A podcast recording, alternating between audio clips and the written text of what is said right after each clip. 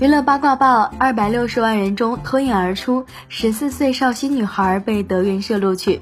近日，绍兴十四岁女孩王恩喜被德云社顺利录取，是目前为止唯一一个进入德云相声社的龙字科女学员。郭德纲还因为她口音地道，调侃说：“你是土生土长的绍兴人吗？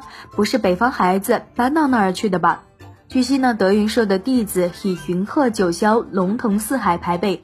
这次呀，龙字科招生呢去掉了不招女学员这一条件，全国呢有二百六十万余人次报名，只有线上比赛环节前一百名的学员才能获得德云社导师们的终极考核机会，而王恩喜则以全国第四名的成绩获得这张入场券。对此你怎么看？欢迎在评论区留言讨论。